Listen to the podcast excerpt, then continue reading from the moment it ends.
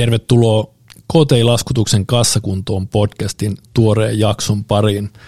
Tällä kertaa meillä on KTIlta jälleen kaksi vastaan yksi edustus. Ollaan Markon kanssa molemmat mukana ja meillä on vieraana täällä Turun porvestari Minna Arve. Tervetuloa. Kiitoksia ja kiitos kutsusta. Tosi mukavaa olla mukana. Ä, aloitus, tylsä aloituskysymys. Mitä kuuluu? Ne kuuluu aivan erinomaisen hyvää, kun aurinko paistaa ulkona ja on päässyt käymään lenkillä tänään ja perjantai ja viikonloppu edessä. Kaikki edellytykset niin kuin hyvälle päivälle. Kyllä. Tota niin, sut tunnetaan toki, toki, toki laajasti ja moni tietää, mutta aina silleen on tykätty tähän alkuun ja mun mielestä on mielenkiintoinen kuulla ihmisistä. Sen takia meidän haastateltavat on aina sellaisia, ketä, kenen, kenen tarinat kiinnostaa. Niin kerro vähän omin sanoin ja vähän sellaista niin kuin, ehkä semmoisella kulmalla, että mitä sä haluaisit niin kuin itsestäsi avata semmoisessa porukassa, missä osa tuntee ja osa ei, niin minkälainen ihminen ja mitä, mitä Minna Arve on tehnyt? Tämä on aina kauhean hankalaa, että mitä itsestään haluaa kertoa, siitä tulee helposti vähän sellainen rotla, että tein sitä ja tätä ja tota, mutta ehkä, ehkä niin kuin kuitenkin mua on leimannut aina se, että mä oon, mä oon myös sairaanhoitaja, mun ensimmäinen koulutus on sairaanhoitaja ja tein, tein kahdeksan vuotta töitä tuolla Tyksissä ja Tyksinmäellä. Ja se on kyllä varmasti semmoinen osa mun elämääni, joka on, on hyvin vahvasti aina läsnä, vaikka ei niin kuin ehkä tietenkään sen työn tekemisen näkökulmasta enää niinkään, mutta siitä, mitä kaikkea se on opettanut ihmisistä ja ihmisten kanssa olemisesta ja siitä, että mikä on ihmisille tärkeää varsinkin vaikeissa paikoissa ja myös ehkä omasta paineensietokyvystä sitten tietenkin, kun on työskennellyt sydäntautien osastolla, joka on hyvin vaativaa erikoissairaanhoitoa, niin, niin sillä tavoin oppinut, oppinut itsestäänkin siinä aikana. Mutta sitten mä oon tehnyt vähän kaikenlaista sen jälkeen, että kun voisi sanoa, että poukkoilu sieltä sun täältä ja sinne ja tänne, mutta, ja varmaan osittain pitänyt paikkansa, että ei mulla ole ehkä ollut nuoresta pitää mitään sellaista kauhean selkeät visio, mitä musta tulee tai mitä mä edes haluaisin tehdä. Ja, ja sen takia sitten olen opiskellut vähän lisää, kävin kauppakorkeakoulun, opiskelin siellä kansainvälistä liiketoimintaa ja, ja sitten sen jälkeen päädyin ää, yrityspuolelle töihin tällaiseen – Hytest-nimiseen diagnostiikka-alan yhtiöön, joka, jonka markkinoinnin puolella sitten olin, olin eri tehtävissä myöskin jonkunkin aikaa. Ja siinä oppi sitten sitä bisnestä ja näkemään maailmaa vähän erilaisesta näkökulmasta ja, ja sai yhdistää kuitenkin sitä vanhaa osaamista. Liikutti edelleen siellä sydäntautien niin diagnostiikan puolella ja, ja sillä tavoin. Ja sitten alkoi politiikka viemään aika vahvasti eteenpäin, että, että eri, tavoin, eri tavoin sitten kaupungin valtuustoon Turussa ja, ja sitten pikkuhiljaa päätoimiseksi kaupunginhallituksen puheenjohtajaksi, puoluesihteeriksi Helsinkiin, sitten takaisin taas vähän bisneksen pariin, ehkä enemmän laajemmasta näkökulmasta Turun kauppakamariin.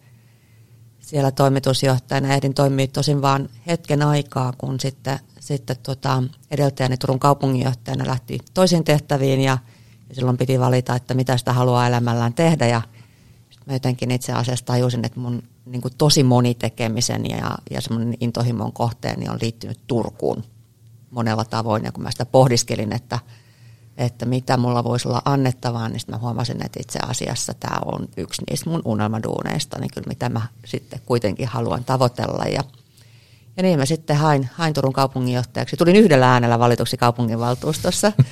Eli aina ei tarvitse olla, olla tota, suuria enemmistöjä takana, kun sitten kuitenkin viime kädessä se yksikin ääni ratkaisee todellakin. Mutta, mutta se oli ihan, ihan mielettömän hienoa aikaa neljä vuotta kaupunginjohtajana, nyt sitten pormestarina, joka on, on tavallaan hyvin selkeä jatkumo sille tehtävälle.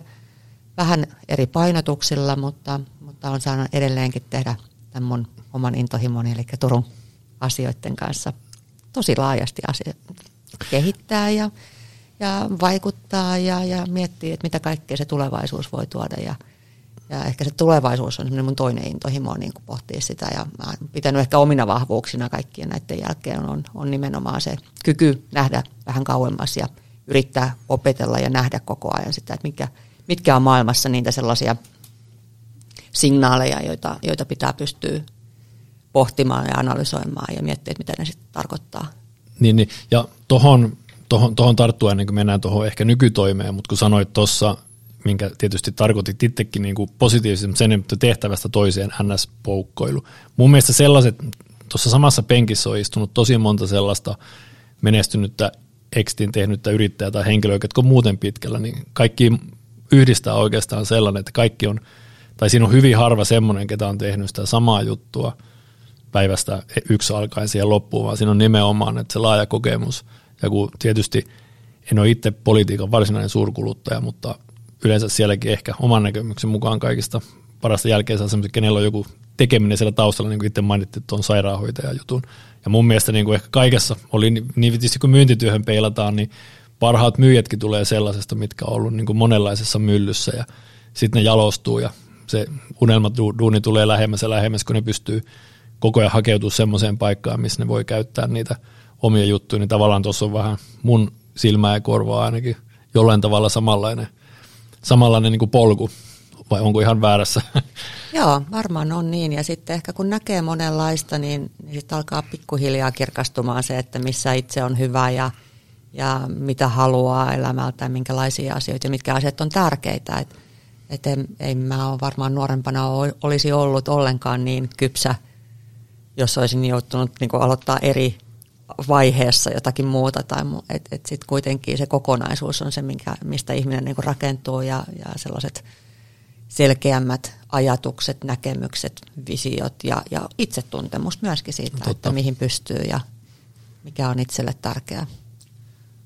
Joo, todella mielenkiintoista tuossa sun tarinassa toi, että sä oot niinku ihan erilaisista tehtävistä edennyt niinku sit tähän nykyiseen tilanteeseen pormestariksi aloittanut sieltä tosiaan sairaanhoitajasta ja sitten ollut markkinointitehtävissä ja muissa. Ja toinen, mikä mun pisti silmään tuosta tai ku, niin kuin huomioon, että, että sun tietysti se sairaanhoitajan koulutus pitää olla, sitten sä oot maisteri, että on niin ihan toiselle puolelle lähtenyt jatkokouluttautumaan. Ja jos mä nyt on ymmärtänyt oikein, niin sä tälläkin hetkellä opiskelet niin kuin Harvardin tota niin, niin ohjelmassa edelleen niin kuin uutta. Että se on niin kuin, tämän päivän työelämässä ja niin yritystoiminnassa kuin kaikessa, niin – ei ole enää sellaista mallia vaihtoehtoa olemassa, että sä teet jotain asiaa tästä sitten siihen päivään, kun sä suurin piirtein siirryt eläkkeelle tai lopetat sen tekemisen, että, että tavallaan se uudistuminen ja, ja sen uuden etsiminen ja oppiminen, niin sehän on sen kaiken niin kuin perusta vai, vai miten näet?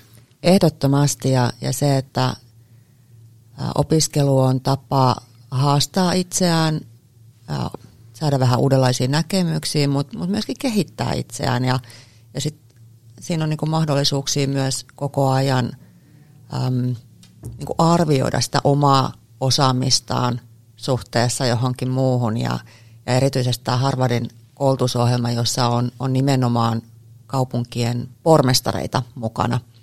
Se on tarkoitettu kaupungeille. Se on Bloombergin äh, säätiön rahoittama koulutusohjelma ja – se on äärimmäisen kiinnostava ikkuna erilaisiin kaupunkeihin, erityisesti Yhdysvalloissa, jossa on, on kaupunkien rooli on, on hyvinkin erilainen osittain kuin, kuin täällä Euroopassa, mutta sitten samaan aikaan ne ongelmat on hyvin samanlaisia, mutta niiden ratkaisut saattaa taas olla jossain määrin erilaisia, mutta onhan siellä sitten samoikin tekijät tausta. Se, se on valtavan kiinnostavaa jotenkin nähdä, nähdä niitä ja, ja sitten tietenkin se, että saa kuunnella maailman huippu professoreilta käydä sitä Harvardin tyylistä opiskelutyyliä, jossa, jossa keissien kautta avataan ja yritetään ymmärtää niiden keissien sisältöä ja, ja jokainen joutuu aktiivisesti osallistumaan, niin se on aika erilaista kuin tämä suomalainen yliopistokoulutus, mihin on ehkä, ehkä tähän mennessä oppinut. Mutta joo, se on tapa haastaa itseään ja, ja, ja myöskin sitten kehittää itseään, että on, on hienoa, kun on saanut tämmöisen mahdollisuuden.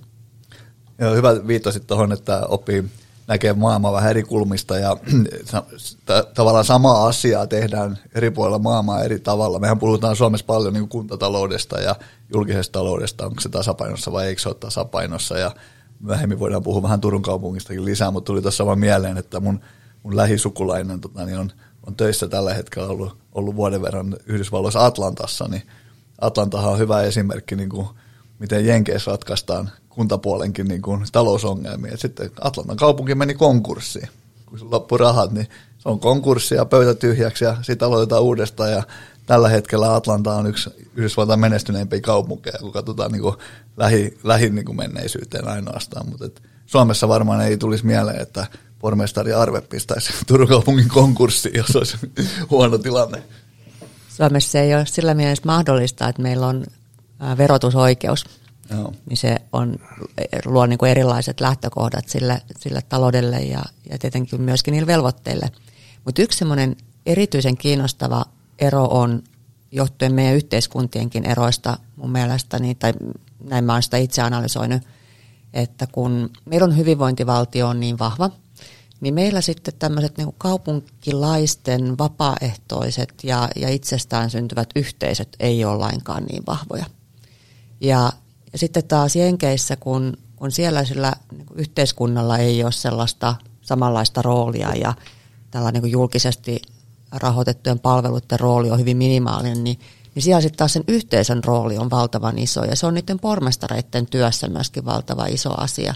Ja se on se, mihin ihmiset tukeutuu silloin, kun on vaikeaa tai, tai tulee jotain kriisejä, on ne henkilökohtaisia kriisejä tai sen yhteisön sisällä olevia kriisejä, niin ne tukeutuu siihen omaan yhteisöönsä.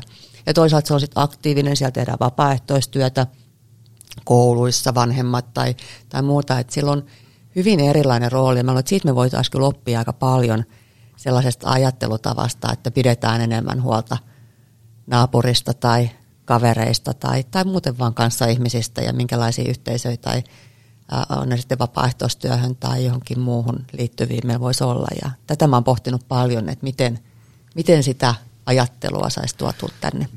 Tarkoitatko tota niin kuin, ehkä niin kuin asukaspuolelle vai yrityspuolelle? Toi on tosi mielenkiintoinen pointti, koska on huomannut tuon, kun seura- monta semmoista jenkkisarjaa ja realitia, mitä seuraan, niin siellä tosiaan on tuommoinen ero. En ole ehkä ajatellutkaan aikaisemmin, mutta mikä olisi semmoinen, että jos olisi niin kuin täydellisessä maailmassa joku semmoinen, joku yksittäinen ehkä, niin kuin, onko se nyt asukas- tai yrityspuolella yhteisö, mikä pitäisi saada täällä lentoon ja mikä olisi sun mielestä niin kuin semmoinen seuraava askel, niin mikä tuommoinen voisi esimerkiksi olla? Mä ehkä ajattelen sitä niin kuin lähiöissä tai lähiötyössä tai tällaisissa niin kuin asuinalueiden osalta. Että siellä niin kuin asukkaat asuinalueella ottaisi enemmän vastuut siitä omasta yhteisöstään ja lähiympäristöstään sekä ehkä ihan fyysisestä ympäristöstään, mutta myös niistä ihmisistään. Et enkä tarkoita, että kenenkään täytyy ottaa toisesta, se ei ehkä suomalaisen yhteiskuntaan sillä tavoin sovi, että, että niin kuin varsinaisesti vastuu toisesta ihmisestä. Mutta sellainen niin kuin normaali kanssakäymisen vastuu, että mitä sulle kuuluu, tarvitsee jeesi johonkin, mitä sitten jos tehtäisiin talkootyönä, vaikka siivottaisiin nämä nurkat täällä näin nyt talven jäljiltä tai jotain muuta. Et, tai me jäädytetään nyt toi lähikenttä, että et kaupunkeihin me tiedän, että antaa, antaa tota välineet ja, ja vedet, että mistä pistettäisikö tämmöinen jäädytyslinki pystyy. Mä tiedän, että jossain alueesta on, mutta että semmoisen, semmoisen tukeminen tämmöisen lähi-ihmisistä ja lähiympäristöstä aktiivisemmin tekevän yhteisön rakentaminen, niin olisi, olisi hienoa, jos siinä onnistuisi.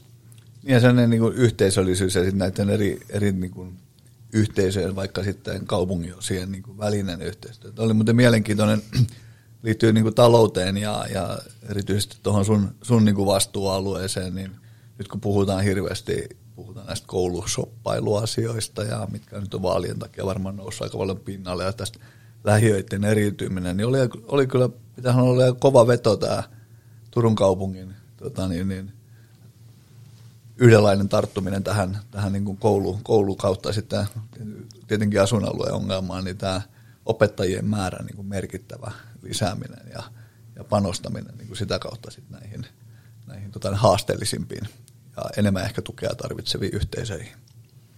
Joo, osittain toki kysymys on niin kuin tavallaan ihmisten vaan työsuhteen erilaistamisesta, mutta kyllä siinä to, toki tuli ihan lisää resurssiakin – siinä, siinä ja meillähän on ollut pitkään käytännössä tämmöinen kaupungin omakin positiivinen diskriminaatio tiettyjen alueiden kouluissa, kouluissa, eli tarkoittaa sitä, että annetaan tietylle koululle enemmän resursseja kuin, kuin keskimäärin muuten kouluille per, per ähm, oppilas tai, tai näin, ja, ja sillä tavoin pyritty tukemaan niitä, että saadaan sitä vaikka kielen oppimiseen riittävää resursseja tai riittävän pieniä ryhmiä, jotta pystytään oppimaan paremmin kieltä tai muita aineita, ja mä jotenkin on niin kuin kauhean suruissani ensinnäkin sit sanasta koulusoppailu, kun se on musta mm. jotenkin, ää, minkä takia koulujen valinnasta tehdään sellainen, koska ihmiset valitsee kuitenkin kauhean monenlaisia asioita koko ajan elämässään.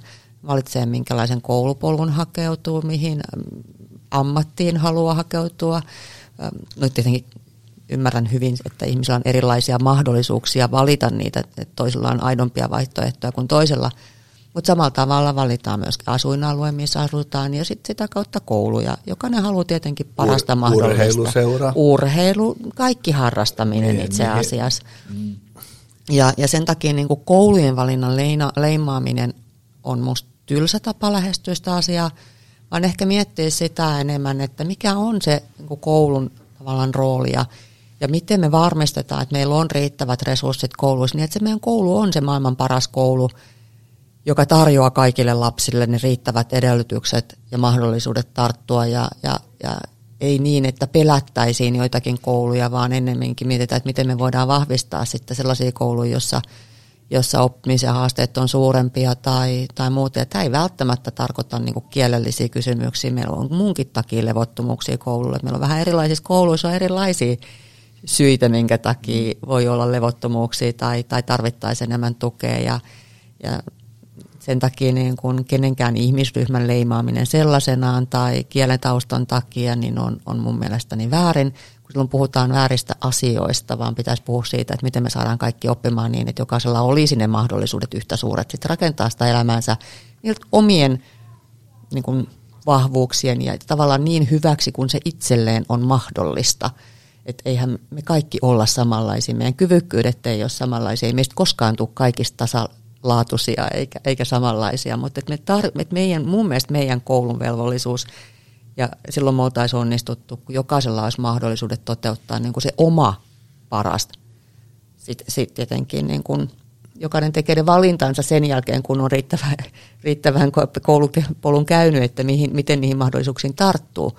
Mutta että jos meidän koulujärjestelmä on sellainen, joka vaikka ei, ei pysty saamaan uh, kaikille lapsille riittävää kieli- tai laskutaitoa peruskoulun jälkeen, niin, niin kyllä me sitten aika pahasti ollaan jossain mun mielestä kyllä epäonnistuttu. Se on just näin, ja tämä asia tuli just siitä mieleen, kun sanoit, että tämmöinen niin kuin, mitä sä oot oppinut siellä, siellä niin kuin viimeisimmässä koulutu, tota niin, niin, opiskelussa, missä olet mukana, tämä niin yhteisöllisyys ja se, että miten se yhteisö voi tukea niitä yksilöitä siellä sisällä, niin toi on mun mielestä niin todella tärkeä asia, että – että me pidettäisiin huolta siitä, että sitten erityisesti nämä niin kuin muista kulttuureista tänne saapuneet ja muun kieliset, että ne saataisiin niin kuin sillä tavalla integroitua muutenkin kuin pelkästään yhteiskunnan toimesta. Siinä olisi mm. mun mielestä merkittävä paikka, missä, missä voitaisiin tehdä, tehdä tota, niin sen tyyppistä vapaaehtoistyötä. No, joka urheiluseurat sitä. esimerkiksi. Ja, ja, ja tämä, tämä nykykeskustelu on kyllä niin kuin kar, karmasevaa Tämä on niin tosi karmassa vaan seurata vierestä, että miten eriarvoistavaa se on ja mm. jotenkin tämmöistä niin kuin, joku, joku varmaan suuttuu, kun mä sanon, että, että tota, niin, niin ton, ton janan päässä on, niin kuin, on niin kuin suurin piirtein roku, rotuhygienia ajattelu, jos ei siitä, siitä niin kuin tarpeeksi ajoista päästä puuttumaan siihen.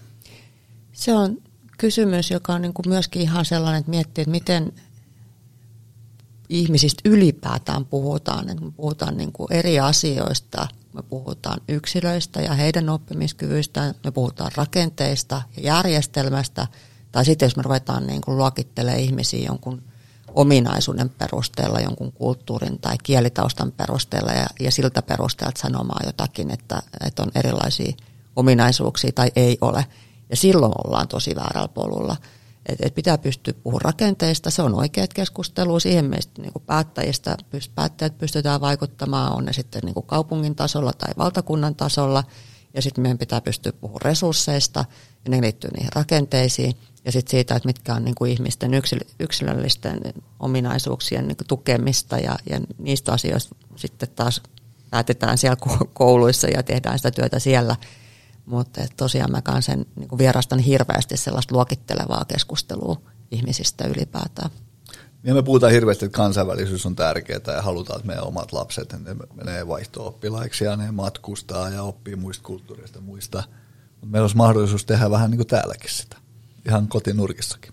Kyllä, ja samaan aikaan puhutaan siitä, että yrityksillä on haasteet saada työvoimaa ja osaavaa työvoimaa ja, ja miten saataisiin kaikki ihmiset töihin. Ja, ja, ja, ja tässäkin on, on niin kuin monenlaisia näkökulmia siihen, mutta kyllä mä huomaan, että se on monessa yrityksessäkin ihan, ihan niin kuin haastavaa ajatella, että varsinkin jos se ensimmäinen, ja nyt en puhu niin kuin, ehkä ylipäätään kansainvälisiä taustoja olevia ihmisiä, jos on pieni yritys, niin sitten ehkä se niin kuin jännitetään sitä aika paljon, että, että mitä se tarkoittaa sille yhteisölle, jos, jos palkataan joko englantia äidinkielenään puhuva tai, tai sellainen henkilö, joka puhuu jotain muuta äidinkieltä niin, että yhteinen kieli olisi englanti.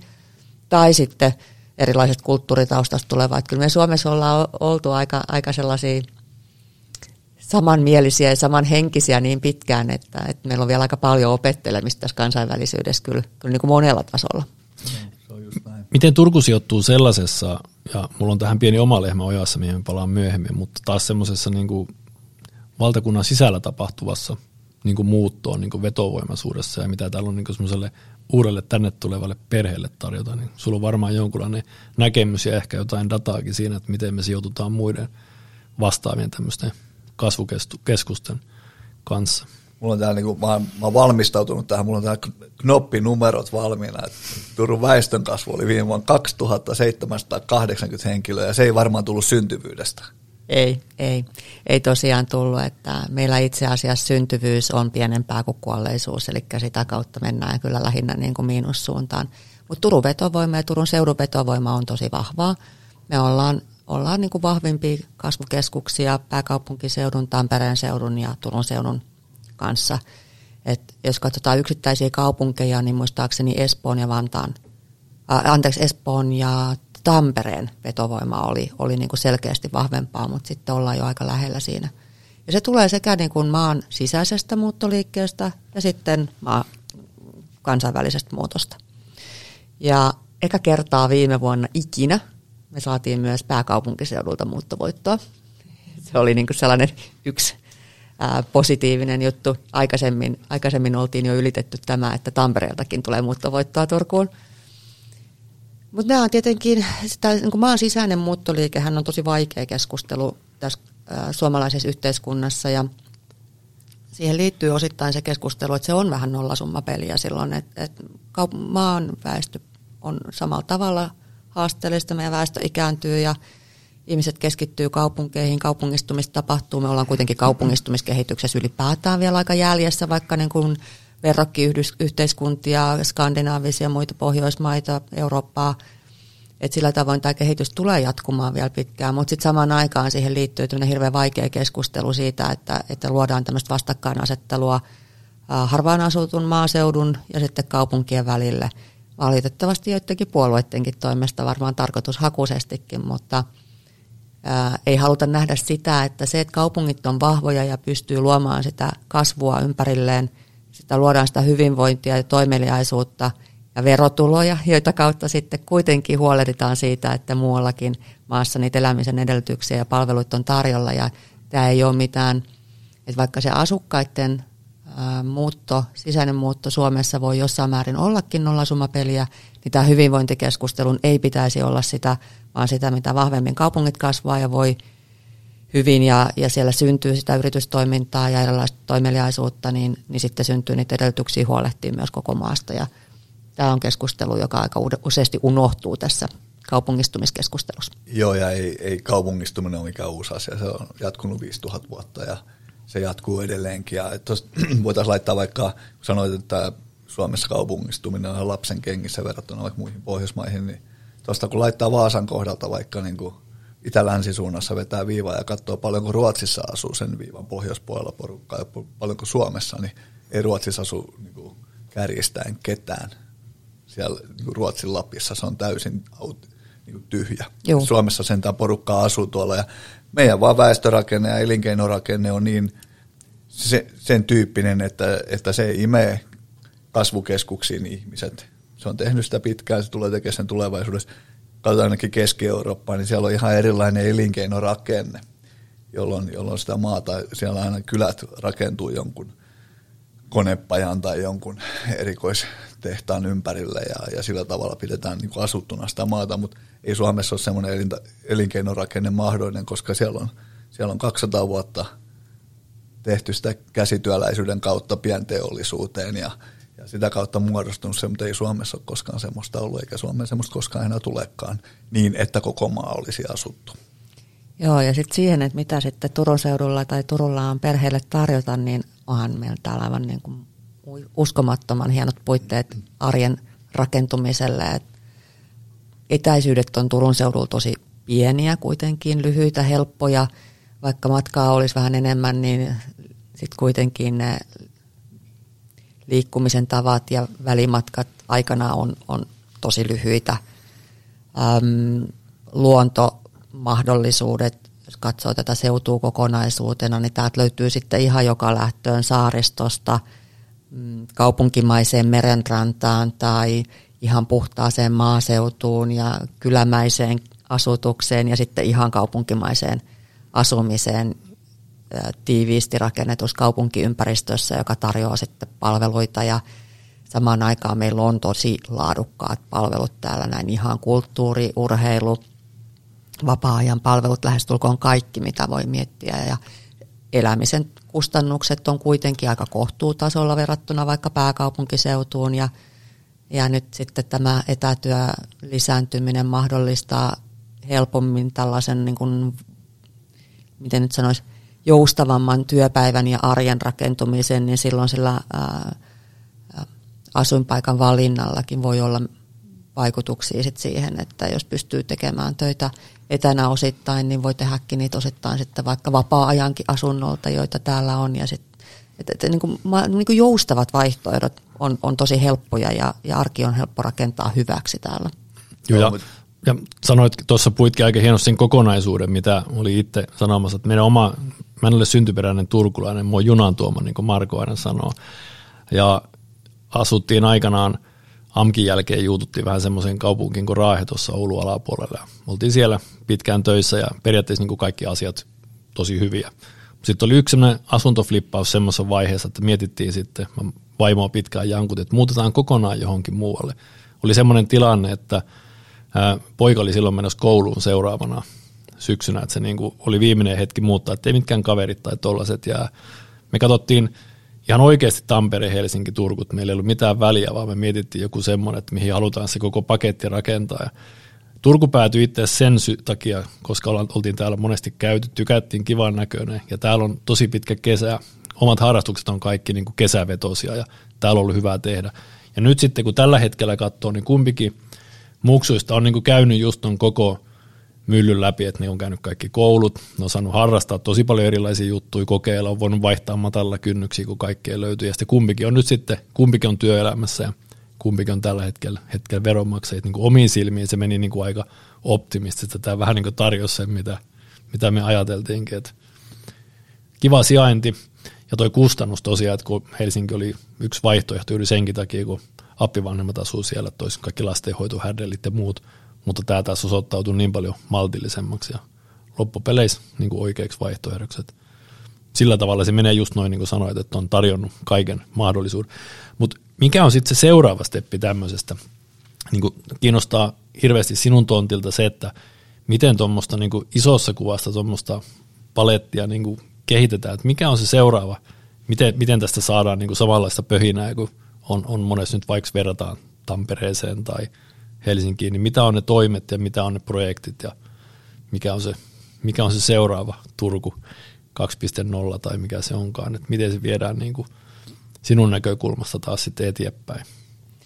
Joo, toi on tosi hyvä kysymys, koska itse asiassa nyt kun sote-uudistus toteutui, niin ylipäätään tämä kaupunkien pohtiminen ja, ja sen oman identiteetin pohtiminen on, on käynnissä jokaisessa kunnassa ja kaupungissa – mutta tähän vetovoimaan ja elinvoimaan liittyen, niin, niin tunnin juna on selkeästi yksi sellainen asia, joka, joka vahvistaisi koko tätä Etelä-Suomen elinvoimaa vahvasti sen takia, että liikkuminen olisi helpompaa vielä laajemmalla alueella. Me puhutaan tästä työssäkäynnistä ja siitä, että, että Suomessa työntekijät ei ole kauhean halukkaita liikkumaan työn perässä. Niin nyky, nykypäivän mahdollistama, etätöiden mahdollistama joustavuus siinä työpäivässä ja sitten tällaiset nopeat yhteydet isojen kaupunkiseutujen välillä, niin on – mun mielestä aivan avainasemassa siihen, että Suomessa pystyttäisiin niin pääsemään sellaiselle vähän semmoisen eurooppalaisen tekemisen tasolle asumisessa ja työn tekemisessä, mitä, mitä Markokin aikaisemmin kuvaili.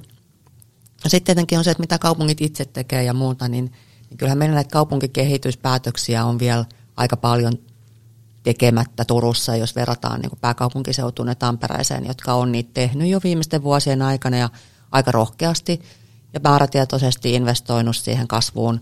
On tehty joukkoliikenneratkaisuja, ratikkaratkaisuja, on Tampereella tehty Tampereen tunneliratkaisuja, joka on, on vähän vastaava, jos mä ajattelen meillä, mihin voisi verrata, niin ehkä tämä sataman uudistuminen on, on vastaavan tyyppinen päätös, mikä itse asiassa me tehtiin kaupunginvaltuustossa just tämän kevään aikana – ratikkapäätöstä valmistellaan, mutta se jakaa tosi paljon päättäjiä ehkä, ehkä niin kuin erilaisista syistä, mutta itse nimenomaan tarkastelen sitä tämmöisen kaupunkikehityksen näkökulmasta ja, ja investointien näkökulmasta ja, ja nyt aika kiistatta ne niin kuin tulokset, mitä nähdään vaikka Tampereella ja Espoo, Vantaa, Vantaa sitten pää, Helsinki, eli tämä pääkaupunkiseutuakselilla pelkästään Suomessa. Toki raidaratkaisuja tehdään aika laajasti Pohjoismaissa ja Euroopasta nimenomaan tästä kaupunkikehityksen näkökulmasta koko ajan.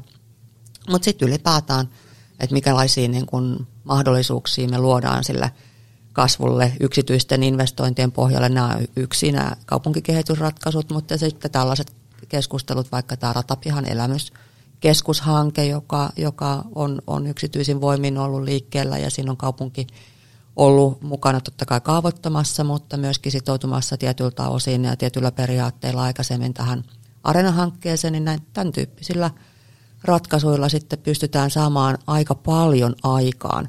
Jos mä vielä hiukan siihen Tampereeseen, kun sä nyt nostit tuossa esille, niin, niin vertaan heillä, niin on tämä oma arenahanke, joka, joka käynnistyi sitten jo muutama vuosi sitten ja valmistunut vähän vielä niin kuin miten voisi sanoa, niillä kävi ihan hirveä munkki siinä, että se valmistui sellaiseen aikaan, jossa samaan aikaan Hartwall Areena meni kiinni pakotteiden takia, ja, ja sitten heillä tapahtui monta sellaista asiaa yhtä aikaa. Siellä valmistui ratikka, siellä valmistui areena.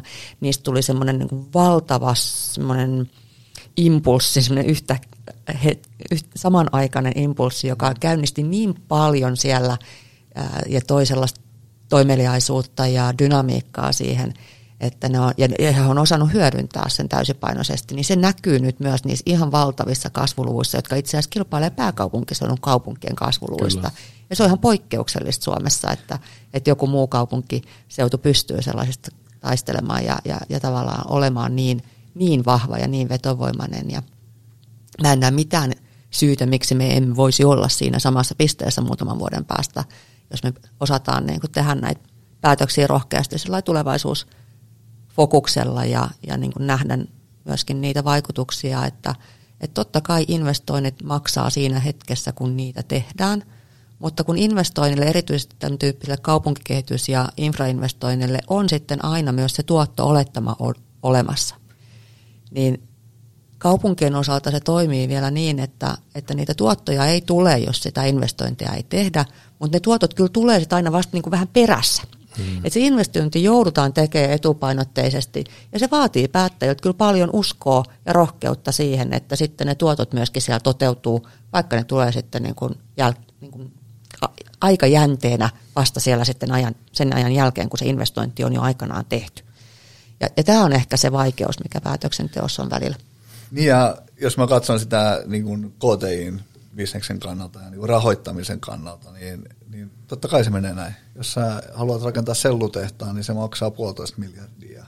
Se kestää viisi vuotta se tekeminen ja se rahantulo alkaa sen jälkeen, jos alkaa. Siinäkin on riski siinä yksityisessäkin investoinnissa. Ei, mm. ei julkinen investointi muutu, sit mitään, muutu sitä millään tavalla, mutta jotenkin niin kuin, ä, Turussa näistä investoinnista, mä oon suuri, suuri ratikan, ratikka niin fani, ja, ja mä, en, mä en käsitä tätä ratikkakeskustelua ollenkaan. Mun mielestä hämmentävää, että sitä yleensä tehdään, tehdään vain yksi linjaisena. Se pitäisi heti tehdä kolmella tai neljällä linjalla ja, ja investoida vielä enemmän kuin mitä siihen on ajateltu investoitavan. Se on, niin kuin, se on mahtava mahdollisuus Turulle niin kuin vaikuttaa Turun kaupungin kehityksen pitkällä juoksulla. Ja, ja mun mielestä Toriparkki on erittäin hyvä esimerkki siitä, että – miten investoinnit toimii. Et jos me katsotaan, me 20 vuotta Turussa tapeltiin toriparkissa, tulee, ei tule, ja, ja sitten nyt se on tullut, ja edelleenkin sitä vastustetaan kovin, niin kuin, niin kuin tuossa aikaisemmin puhuttiin, ja Sami sanoi, että kun hän on, hän on antanut siitä positiivisia kommentteja, niin hän saa vieläkin vihapostia siitä, että kun sä voit noin tyhmiä kommentteja antaa. Mutta mitä tapahtui, kun toriparkki tehtiin? Kun me katsotaan sitä Turun keskustaa, niin millaisessa tietyllä tavalla vähän alennustilassa se kuin pitkään oli ollut ja osittain tiettyjen kortteleiden osalta vieläkin. Mutta kun toriparkkipäätös tehtiin, niin mitä tapahtui sen jälkeen? Pörssi meni remonttiin. Foorumin kortteli meni remonttiin. Hansa meni remonttiin.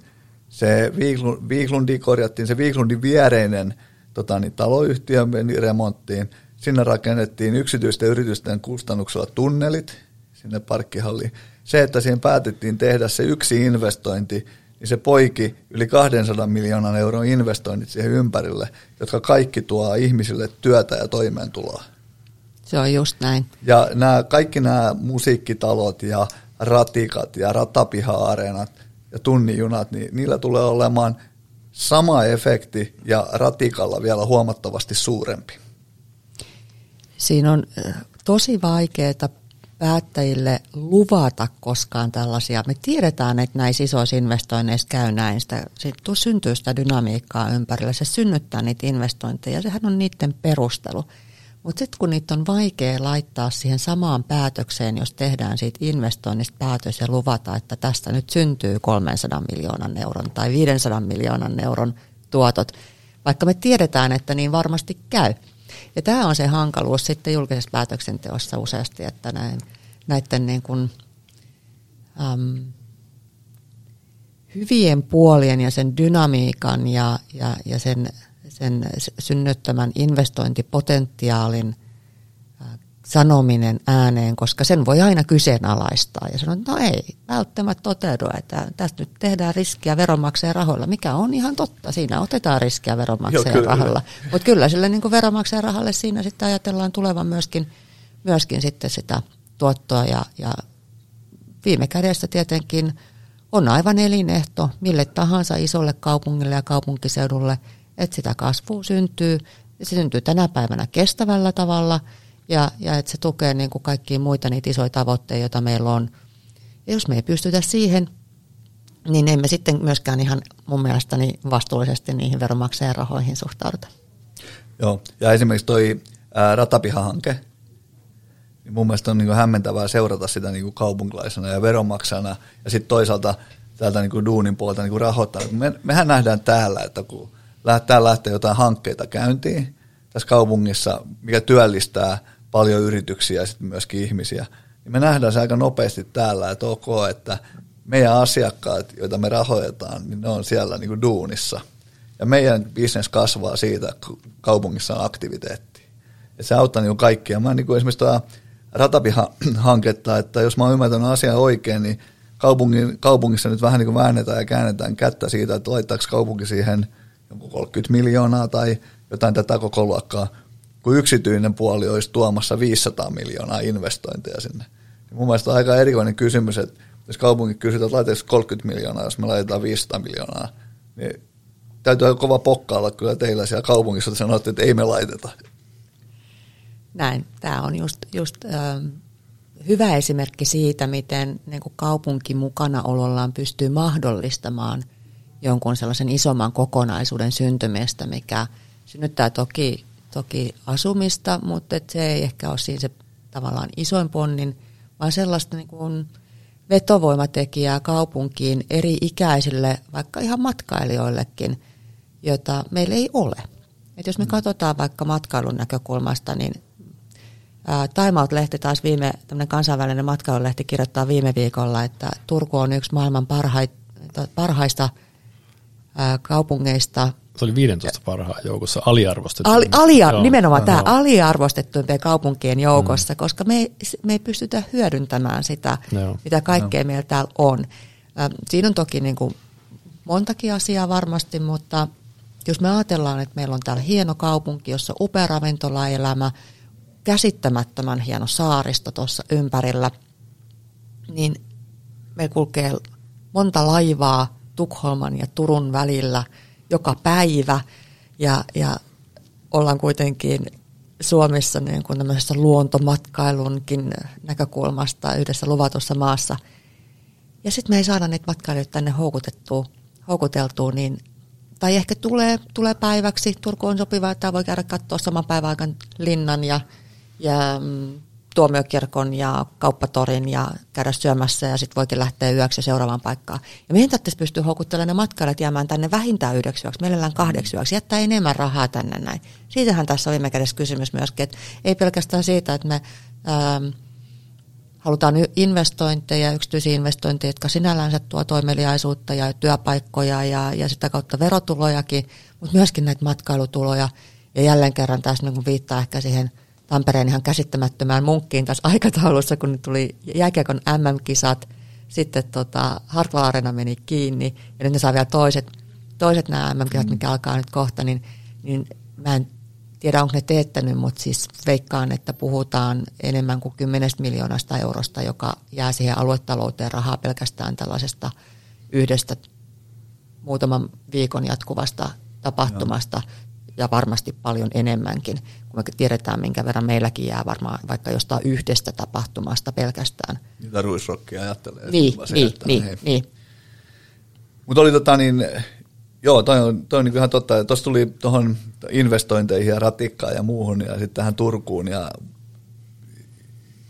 tähän turistien houkutteluun tuli mieleen. Kävin tota, tyttären kilpailuja seuraamassa tota, niin, niin, ää, Itävallan Graatsissa joka on tuonne 230 000 ihmisen kaupunki se Etelä, Etelä-Itävallassa ja ihan kuin Turku. Mm. Vanha kaupunki, Habsburgien tota niin, keisariusuvun kakkoskaupunki aikana ollut paljon historiallisia rakennuksia, hyvin samantyyppinen, 20 minuuttia laidasta laitaan niin kuin se, se tiivis alue kävelen ja viisilinjainen ratikka, toimi loistavasti, kukaan ei kulkenut, tai kukaan, mutta niin kuin tosi vähän auto, autoliikennet, loistavat ruokaravintolat ja muuta. Ja kun me oltiin siellä, niin tuli sellainen että ihan kuin Turku, kun meillä vaan olisi toi ratikka.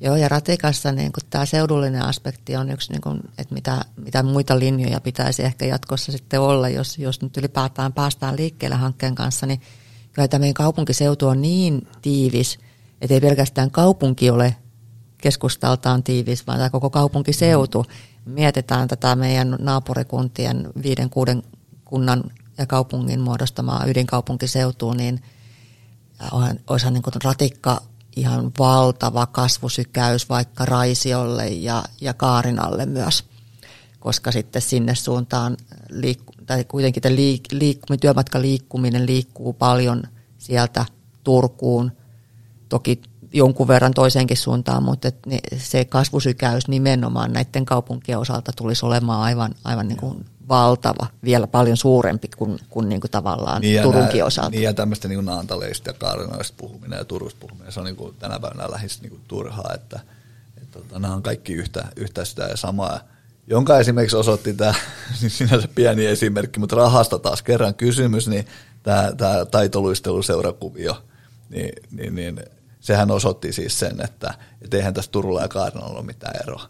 Et, et ihmiset ja yksityiset ihmiset ja yritykset ja yhdistykset ja muut niin tekevät niin kuin rationaalisesti seutukuntakohtaisesti niitä omia päätöksiään, että halutaan me nyt sanoa, että me ollaan turkulaisia vai halutaan me sanoa, että me ollaan kaarenalaisia tai liatolaisia tai mitä tahansa. Me ollaan kaikki yhtä ja nämä kaikki asiatkin pitäisi pystyä tekemään yhdessä, eikä niin tämmöistä niin raja-ajattelua se on tosi tärkeää, että me pystyttäisiin paremmin tekemään yhteistyötä ja asukkaiden näkökulmasta tekemään tavallaan niistä kuntarajoista turhiakin ajatella. Että et on sitten niinku erityisesti vapaa-ajan palvelut on semmoisia, lasten ja nuorten harrastuspalvelut on sellaisia, joissa, joissa aika harva niinku miettii, että missäköhän fyysisesti tämä seura sijaitsee tai hallinnollisesti vielä vähemmän, vaan, vaan ne, ne valitaan sen lapsen kiinnostuksen ja kavereiden ja ja kunnianhimon tason perusteella. Ja, ja se meidän tarvitsisi jotenkin sitten kaupunkiorganisaationa pystyy mahdollistamaan, ettei sitä tarttiskaan miettiä.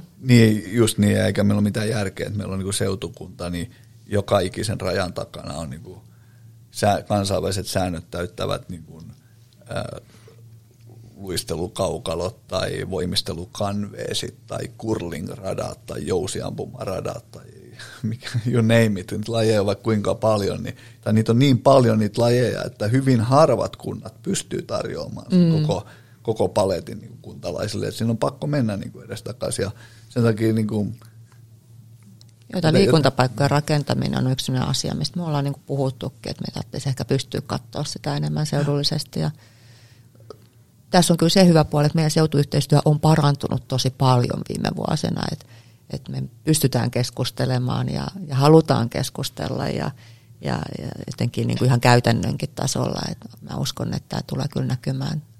Ja, ja mulla ainakin itselläni on tavoitteena siinä nimenomaan se, että se näkyisi siinä, että, että meidän asukkaiden, kaupunkien asukkaiden ei tarvitsisi miettiä niitä kaupunkien hallinnollisia rajoja, vaan se olisi, se olisi niin kuin meidän tehtävä niin kuin huolehtia siitä, että me mahdollistetaan asukkaille se. On, onko tässä vastustamisessa kyse siitä, että tota, turkulaiset ei itse näe sitä ehkä tämän alueen kaikkein hienoutta. Niin kuin sanoin, että on itse se junan tuoma on 17 vuotta vai 18 vuotta nyt asuttu Turussa, mutta esimerkiksi toi Toriparkki-hanke, mä alusta asti siitä tosi innoissani, vaikka mulla ollut tietenkään penniäkään liossa siinä, mutta mä ajattelin, että tästä tulee varmasti hieno. Ja se vastustajien keskustelu, kun paljon seurannut, niin yleensä ne, ketä vastustaa, niin ne asuu vielä jossain muualla, että se ei heitä kosketa. Mä asun tosi liki, tai suhteellisen likitoria, eli se kaikki sekaamelskä hässäkkä, se vaikutti jopa siihen mun päivittäiseen elämään jollain tavalla, mutta mä olin silti sitä tosi innoissa. Sitten oli tosiaan tämmöinen esittelytilaisuus, kun ne eka kertaa pääsi sinne maalalle katsomaan sitä. Ja me ilmoittauduttiin vaimon kanssa, me oltiin siinä eka ryhmässä ja Yle poimi sieltä muutaman pariskunnan, ketä se haastatteli. Ja me oltiin sitten aika monen mielestä väärää mieltä, että tämä on niin kuin hieno juttu. Niin johtuuko tämä siitä, että on helppo valittaa siitä, kun se on yleensä se virsi on aina se, että ennen oli kaikki paremmin. Kun itsekin, niin kuin tietysti toi toriparkki ja tämä ratikka, niin mä ymmärrän, että ei sitä, mä tuskin, vaikka ratikka olisi, niin mä saattaisin olla laiska ajamaan. Mutta sitten taas ne kaksi pientä veronmaksajaa, mitkä silloin tuotiin, mitkä on täällä töissä nyt, niin joskus on niille ehkä, niin kuin, pitäisikö ihmisille myydä ehkä se malli siitä, että ne ei sitä, se on tosiaan heille kuluu, niin kuin se onkin, mutta sitten taas jatkossa ja sitten mitä kaikkea se tuo tänne, tätä matkailua ja kaikkea, niin pitkä kysymys, mutta onko se niin, että oikeasti ei nähdä sitä, että pitäisikö kaikkien käydä asumassa jossain, en sano, että joku muu kaupunki on huonompi, mutta kyllä täällä niin kuin aika paljon kaikenlaista tekemistä on enemmän ja jos tämmöinen sitä vielä ruokkii ja tuo sitten sitä kaikkea lisää, niin mun mielestä sen kannattaisi pitää panostaa isosti. Tuo on tosi hyvä kysymys ja jos mulla olisi vastaus siihen, niin mä varmaan pystyisin ratkomaan sitä asiaa paremmin. Et, et osa, osa on tämmöistä intuitiivista vastustamista varmastikin, ja kun ei kosketa omaa elämää ja, ja, ja ehkä nähdään, nähdään sitten tavallaan hyvin kapeammasta näkökulmasta se. Mutta et, et sitten totta kai on ihan aidosti poliittisia niin kuin eri näkemyksiä siitä, niin kuin vaikka Toriparkista oli aikanaansa, että et se oli joillekin myöskin tapa, jolla edistetään autoilua keskustassa ja sitten jos lähtökohtana on, on päinvastainen, niin, niin sitten se toriparkki oli niin väärä vastaus, eikä mm. se, siitä, siitä ei niin löydy, että tehdäänkö sitä fiksummalla tavalla, niin se ei auta siihen niin perus, peruslähtökohtaan. Ja varmaan osittain voi olla, että ratikassakin on vähän samantyyppisestä kysymys. Että ainakin se pelko on, on sellainen asia, mitä itse kukaan päättäjänä varmaan ei sano itsellensä eikä tunnista itsessään pelkoa muutoksesta, mutta aika useasti se saattaa silti olla jonkinlaisena, ainakin intuitiivisena tekijänä siellä taustalla, että mietitään, että, että miten tämä vaikuttaa nyt vaikka koko kaupungin liikennejärjestelmään tai, tai miten se vaikuttaa kaupungin taloudelliseen tilanteeseen, se investoinnin suuruus, joka sitten taas kuitenkaan, jos nyt katsotaan, niin ei välttämättä sit muihin isoihin investointeihin verrattuna niin kauhean kaukana sitten kuitenkaan ole, mutta kuitenkin tämän tyyppisiä asioita siinä sitten pohditaan varmaan. Ja, ja ihmiset, ihmisten kanssa olisi ehkä helpompi keskustella ja yrittää löytää niihin ratkaisuja, jos ihmiset itse yrittäisi myös miettiä niitä omia motiivejaan ja, ja sanoa niitä ääneen, jotta sit, niin kuin tunnistettaisiin, että mitkä on ratkottavia ongelmia mm. ja mitkä ei ole ratkottavia ongelmia. Niin ja, on, niin ja sit, me ihmiset ollaan. Niin ja sitten, sitten monta kertaa on, on tota niin, niin, ää, kannattaisi niin miettiä sitä, että, että meitä on niin kuin Halo Helsingin laulussa sanotaan, että meillä on, meitä on täällä seitsemän miljardia, mutta meillä on onneksi pienemmät, pienemmät murheet, mutta meitä on Turussakin kuitenkin meitä on 200 000. Näitä asioita tehdään kahdelle sadalle tuhannelle ihmiselle, eikä mulle pelkästään. Et, et pitäisi pystyä irrottautumaan siitä omasta, omasta niin pienestä päätöksentekolokerosta ja ajatella sitä, että, että ja, ja isot investoinnit on ne sairaaloita tai vaikka ne nyt enää kuulukaan kunnalle, mutta et aikanaan sairaaloja, kouluja, ratoja, mitä tahansa teitä, niin me ollaan nyt tämän pöydän ääressä kaikki sen ikäisiä, että niitä ei tehdä kyllä meille. ne, ne käytännössä tehdään noille kolmekymppisille ja sitä, sitä nuoremmille ihmisille et, ja, ja niille kahdelle sadalle tuhannelle. Et, et sitä pitäisi jotenkin pystyä sinne maailmaa syleilevästi kuitenkin sit miettimään niitä asioita, eikä vaan sitä omaa napaa. Ja tulevaisuudessa vielä enemmällekin kuin 200 000. Niin. Että ehkä jopa 250 000 ihmisellä. Että jos tämä seutukunta vaikka kasvaa nyt tätä vauhtia, mitä tällä hetkellä mm. kasvaa, niin, niin seutukunnan kaikkien kaupunkien ja kuntien asukasmäärät kasvaa aika reippaasti ja, ja, ja silloin tarvitaan erilaisia ratkaisuja myös siihen liikkumiseen ihan itsessänsä, vaikka mulle itselleni esimerkiksi ratikka on aina ollut ensisijaisesti kaupunkikehittämisen väline, mutta totta kai se on myös osa liikennejärjestelmää ja, ja joukkoliikennettä. Ja, ja kun kaupunkilaisten määrä lisääntyy kaupunkiseudulla ja Turussa, niin, niin sitten niihin liikkumisen ratkaisuihin täytyy löytyä myös oikeita vastauksia ja, ja pelkästään yhdellä liikkumisen tavalla se ei ole mahdollista, koska sitten rupeaa ruuhkat kasvamaan niin paljon, että jos jokainen lähtee sillä omalla autollaan liikenteeseen, että sitten se ei ole kohta kenellekään autoilijalle enää mm. kivaa. Että kyllä se on niin kaikkien eri liikkumisvälineiden käyttäjienkin etu, että se koko liikennejärjestelmä toimii se, mahdollisimman hyvin. Se on just näin, ja, ja niin kuin sanoit, tällä väestönkasvun tota, niin vauhdilla niin 50 000 asukasta tulee kymmenes vuodesta tähän Turun seutukunnan lisää. Se on mm. aika paljon. Ja tota, niin, niin, mä palaan siihen Graatsiin, missä me, missä me käytiin tuossa tota, niin, niin, puoli vuotta sitten. Niin siellä oli silmäänpistävää se, että kun se oli tiivis keskusta, niin kuin Turussakin, tonne, ei ollut ruutukaava, mutta hyvin samantyyppinen, niin, niin ää, todella paljon porukkaa siellä ydinkeskustassa, mutta todella vähän henkilöautoja. Jakelu, jakeluautoja totta kai oli ja muuta, mutta et, siis silmiinpistävän vähän henkilöautoja. Ja mä väitän, että, ja ei busseja, vaan se oli tämä ratikka. Hmm. Et mä väitän, että se oli se juttu. Ja vastaus tuohon, mitä Sami kysyi tuossa aikaisemmin, että pitääkö mennä niin kuin kauas, että näkee lähelle, niin kyllä pitää. Että itsekin asuin viisi vuotta Helsingissä ja, ja tota, niin noin, noin tota, niin vuoden jälkeen niin kuin oli täysin selkeä, selkeä ajatus päässä, että nyt on tullut tehty no, niin kuin elämisen laadun ja, ja, ja kaupunkiseutukunnan suhteen niin kuin – väärä treidi. Hmm. Että, ja, ja sit sen jälkeen alkoi se niin kuin ammatillisesti sen polun etsiminen, mitä kautta pystyy palautumaan takaisin ja onneksi se onnistui. Kyllä. Joo, ja Olen todella tyytyväinen, koska elämänlaatu hmm. ja elinkustannukset on niin kuin aivan niin kuin toista luokkaa täällä. Joo, ja vapaa-aika määrittelee elämänlaadun. Ja, tota, pari kysymystä vielä tähän, josta on vähän aikataulussa loppua kohde, mutta mua kiinnostaa sellainen, että esimerkkinä niin kuin luin silloin sitä Tampereen ratikkakeskustelua paljon, niin siellä oli tietysti tämä sama juttu, että oli joka päivä se sama kuva siitä kadusta, mikä oli myllätty auki. Tampere on ihan sekaisin ja oli ihan aivan varma, niin kuin oli Turkukin. Minkälaisen palautteen, on, mitä sille samalle porukalle nyt kuuluu tuommoisissa, että onko jonkunlaista, niin kuin, teillä on varmasti jotain tietoa, että miten se asenne on sitten muuttunut ja miten se on otettu vastaan. Ja tällä vielä tarkoittaa ehkä sitä, että niin kuin sanoit, että toriparkkiin vastustaa ne yksityisautoilun vastustajat – niin enemmänkin noihan tukee vaan toisiaan, että olisi, olisi vaihtoehto. Kun tärkeintä olisi, että se ihmiset tulisi sinne keskustoihin. Mua häiritsee aina, anteeksi vaan ihmisissä semmoinen, ketkä niin kuin viettää aikaa niin, että ne ajaa autolla johonkin peltomarkettiin ja ne viettää sillä sisällä koko päivä. Kun vaihtoehtona olisi, että sä voit autottomana tulla pussilla, sä voit tulla sillä ratikalla, tai sitten sä voit niin kuin ajaa autoa sinne talliin ja sitten nousta ylös ja käyttää kuitenkin kaikkia niitä palveluita, mitkä on jo nyt nähnyt siihen olettu kehittää.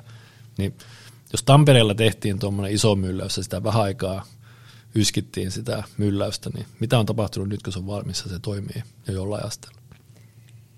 Ne tehtiin sellaisen kyselyn ää, ratikasta tässä sen valmistumisen jälkeen. Mä nyt en muista, miten se oli, mutta se oli siis ihan käsittämättömän iso osa ihmisistä oli sitä mieltä, että kun se liikkui itsessään mm. jo, että olipa hieno, hieno ratkaisu. Ja niinhän se aika useasti sitten kuitenkin on, että että sellaisistakin hankkeista, joita on vastustettu tosi vahvasti. Ja vaikka ihan yksittäisenä esimerkkinä Turussa ää, kirjastosilta, joka mm. meni aikanaansa yhden äänen enemmistöllä valtuustossa läpi ja sitä vastustettiin aivan valtavasti. Mä muistan ihan kansa, kansalaisliike oli, että pilatte kulttuurimaiseman. Mm. Mä veikkaan, että tänä päivänä, jos turkulaiselta no. kysyisi, että tulisitko toimeen ilman kirjastosiltaa, mm. niin, niin, niin, niin, niin vastaus olisi mm. myöskin aika selkeä. No. Et tot, jälleen kerran mä palaan ehkä johonkin sellaisen, niin kuin, sellaisen ehkä tunnistamattomaan itse asiassa sellaiseen pelkoon muutoksesta kuitenkin, mitkä vaikuttaa, vaikuttaa niihin ratkaisuihin silloin ja keskusteluun, mikä on niin kuin, avaa myöskin ihan terveen keskustelun siitä, että mitkä on niin kuin hyvät ja huonot puolet. Ja, ja sehän on järkevää pohdintaa aina. Hmm. Mutta kyllä mulla on se käsitys, että ratikka on tosi suosittu Tampereella. Se on lisännyt joukkoliikenteen matkustajamääriä ihan huomattavasti jopa koronan jälkeen, mikä kaikkialla muilla meillä kaupunkiseudulla on edelleenkin vähän haasteet saavuttaa sama tasoa joukkoliikenteen käytössä sekä pääkaupunkiseudulla että meillä. Meillä taidettiin ihan muutama viikko sitten vasta päästä eka kertaa niihin lukuihin, jotka oli ennen koronaa, mutta siellä on menty tosi paljon sitten taas toiseen suuntaan. Et, niin, niin. Et, et kyllä se on saavuttanut suosion ja sitä käytetään ja, ja, ja siitä, siitä pidetään. No niin, kuulostaa hyvältä ja itse toivon kanssa, että samoilla linjoilla Markon kanssa ehdottomasti kannatan ratikkaa. Tota niin, tämä on ollut todella mielenkiintoinen keskustelu. Ollaan kaikki selvästi samoilla linjoilla, että mihinkä Turkua pitäisi kehittää. Siihen liittyen vähän tämmöinen viimeinen kysymys. Tota, on itse paljon kanssa kierrellyt ja reissannut matkustelu erilaisissa kaupungeissa, niin unohdetaan nyt Turun linna ja tota, tuomiokirkko ja tänne tulisi joku semmoinen tosiaan matkailija, olisi nyt sitten Suomesta tai jostain muualta maasta, niin mikä olisi semmoinen yksi kohde, mihin sä ehdottomasti haluaisit, että sun mielestä sä veisit johonkin, sulle tulisi vierat jostain, niin mitä se käyt sille näyttää? Nämä kaksi on suljettu pois, nämä ilmiselvät. Jos on tämmöinen tuttava, jolla on, on samanikäisiä muksuja kuin itsellä, niin mä vien sen seikkailupuistoon. Okei. Okay. Mm. Hyvä vastaus. Joo, ja. mä, tota, niin, mä sanoisin niin, että semmoinen, kun Turku on upea kaupunki, mutta kun me ollaan itse täällä asuttu niin kauan, niin me ei nähdä, niin mä veisin semmoiselle kävelylle, mikä, mikä alkaisi tuosta niin kuin Aurasillan kupeesta ja, ja menisi, menisi sieltä sitten kirkkosillan yli ja sitten sieltä jatkaisi suoraan siinä porras, tämä porraskävelyreitti. Mm. Kävelyttäisiin sen läpi ja sitten sen jälkeen johonkin näistä meidän loistavista tota niin, ruokapaikoista syömään, syömään kolmen Kyllä. viiden ruokalajin illallisen. Ja, Ehdottomasti jokirantaan. Se, joo. Ja sitten noi pui- tahansa ravintolaan. Ja, ja noi puistot, tuossa niin Samppalinnan puistot ja nämä, siellä ottaa käydä kävelemässä. Ne on upeita paikkoja, mutta harvoin tulee käyty. Hmm. Mä itse vietän aika paljon aikaa puistoissa. Mä tykkään kävellä ja juosta vapaa-ajalla, niin, niin lenkkeilen aika paljon jokirantaa pitkin ja Ruissalossa ja, ja myöskin urheilupuistossa ja näissä meidän puistoissa. Ja nautin kyllä joka kerta. Viimeksi tänään kävin siellä Ruissalossa nauttimassa lenkkeilystä. Niin oli kyllä hienoa. Oli upea aamu. Kyllä. Tota, valtavan iso kiitos, kun tulit vieraaksi. Tämä on ollut tosi mielenkiintoinen keskustelu. Ollut hauska tässä tunnin aikana myöskin vähän tutustua ihmiseen sen pormestarin takana. Ja tota, niin, toivotaan kaupungin kehittämiseen ja kaikkiin duuniorientoituisiin juttuihin oikein kaikkea parasta jatkoa ja oikein hyvää kevättä sulle. Kiitos, kiitos tosi paljon. Oli tosi, tosi mukavaa tulla keskustelemaan. Tunti meni aika vauhdikkaasti. Meni, yes. Kiitos Minna Kiitoksia. ja hyvää kevättä. Kiitos samoin. Kiitti.